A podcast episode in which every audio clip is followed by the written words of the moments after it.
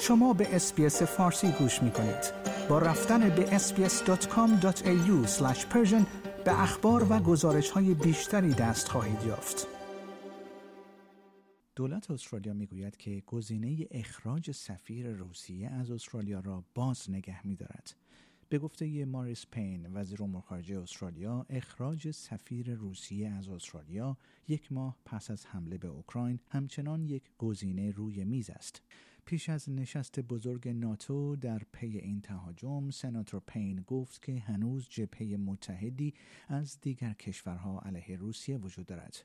او روز پنجشنبه به رادیو سی گفت تعدادی از رویکردها در سطح جهانی وجود دارد اما اهمیت وحدت در این ائتلاف یک ائتلاف بسیار قوی و متحد علیه جنگ غیرقانونی روسیه است.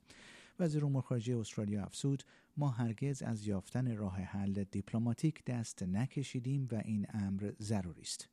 با آنکه وزیر امور خارجه استرالیا گفت این کشور از زمان آغاز تهاجم در ماه گذشته با سفیر روسیه و های این کشور در ارتباط بوده است اما دولت استرالیا همچنان در حال بررسی اخراج سفیر روسیه است. خانم پین گفت من قصد ندارم در مورد رویکرد استرالیا گمان زنی کنم. من گفتم که اخراج سفیر گزینه زنده روی میز این دولت باقی میماند. وی افزود در این حال داشتن خطوط ارتباطی مستقیم با دولت روسیه در این مورد به طور بالقوه مفید است. ما با شرکای خود همیشه برای تعیین بهترین رویکردها همکاری می‌کنیم. سناتور پین گفت استرالیا با سایر کشورهای گروه 20 همکاری خواهد کرد تا مشخص کند که آیا ولادیمیر پوتین رئیس جمهور روسیه باید در نشست امسال شرکت کند یا خیر. در حالی که تهاجم روسیه به اوکراین همچنان ادامه دارد سناتور پین گفت تحریم های اعمال شده علیه روسیه توسط کشورهای غربی هشداری برای سایر کشورها بود. او گفت این درسی برای همه رژیم های استبدادی است. اینکه اقدامات یک جانبه مانند این در این مورد تهاجم غیرقانونی به کشوری مانند اوکراین هزینه دارد.